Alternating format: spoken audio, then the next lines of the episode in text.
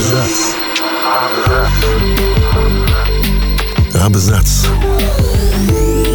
О книгах и писателях. О книгах и писателях. Всем привет! Я Олег Булдаков, и сегодня я расскажу вам о писателях, которые пожалели о написанных книгах, потому что читатели неправильно их поняли. Многие авторы в определенный момент времени начинают ненавидеть свои книги. Иногда так происходит после десятого переписывания произведения Набела, когда кажется, что конца краю этому не будет. Иногда реакция читателей и критиков разочаровывает. Но бывали случаи, что успешный роман становился причиной агрессии или развития массовых фобий. Писатели ужасались тому вреду, который нанесли их произведения и даже пытались уничтожить уже изданные книги. Меня все больше удивляет, что мои триллеры, рассчитанные на взрослую аудиторию, читали в школах, а молодежь считала Джеймса Бонда героем, хотя для меня, и я часто отмечал это в интервью, он был не героем, а лишь профессионалом, эффективно справляющимся со своей работой, писал литературный папа самого знаменитого шпиона Йен Флеминг.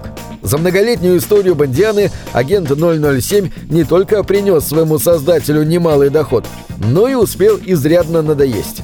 Флеминг не переоценивал своего персонажа и считал того скучным и неинтересным человеком, а «Казино Рояль» ужасно нескладным опусом. В девятом романе «Шпион, который меня любил» Флеминг попытался более откровенно передать свое собственное видение главного героя и для этого написал книгу от лица влюбленной в него молодой женщины. Однако читатели замысла, судя по всему, не поняли – Автор писал затем в издательство «Мне пришло в голову создать историю о Бонде, в которой я мог бы предупредить молодых читателей напрямую.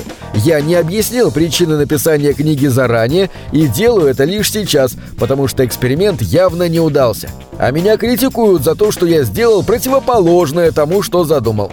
Поэтому я хочу, чтобы жизнь этой книги была столь коротка, насколько это возможно, и пишу вам с просьбой поспособствовать этому. В частности, я бы хотел, чтобы этот роман не допечатывали после того, как нынешний тираж закончится. Английский писатель, литературовед и композитор Энтони Бёрджес много лет занимался литературными исследованиями творчества Шекспира и Джойса. Однако получил известность после публикации провокационного романа «Заводной апельсин». Эта сатирическая антиутопия тоже была, по мнению автора, неправильно воспринята обществом. Мы страдаем от желания опорочить известных людей – Книга, которая принесла мне известность, или даже только благодаря которой я и известен, это роман, от которого я готов отречься. Состряпанный четверть века назад как баловство и ради денег, он стал сырым материалом для фильма, который прославляет секс и насилие.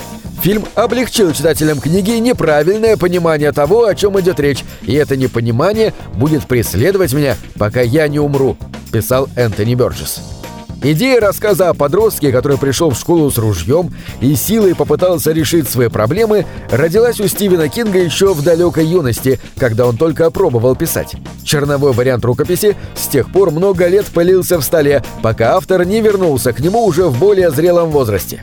И вот книга под названием «Ярость» была опубликована, хотя хитом и не стала. В 80-х в США участили случаи стрельбы в школах. У одной компании таких стрелков были обнаружены экземпляры ярости. На писателя это произвело огромное впечатление.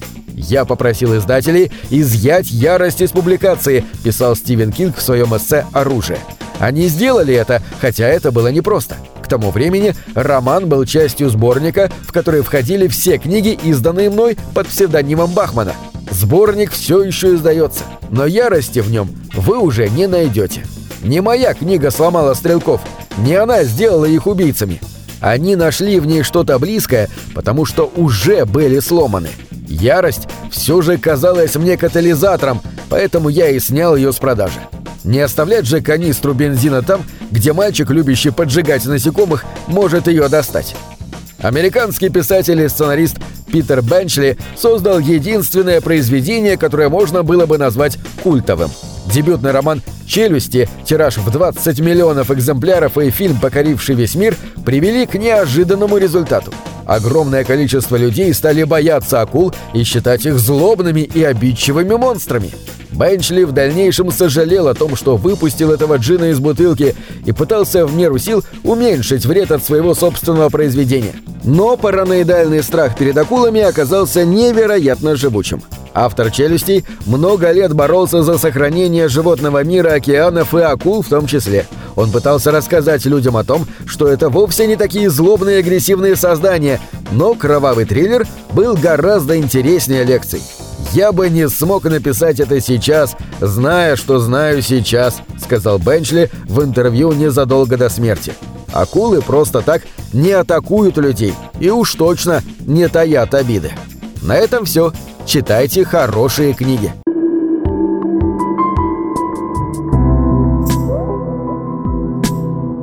Книги — это двери, что выводят тебя из четырех стен — с ними ты проживаешь другие жизни, а свою умножаешь в тысячу раз. Тысячу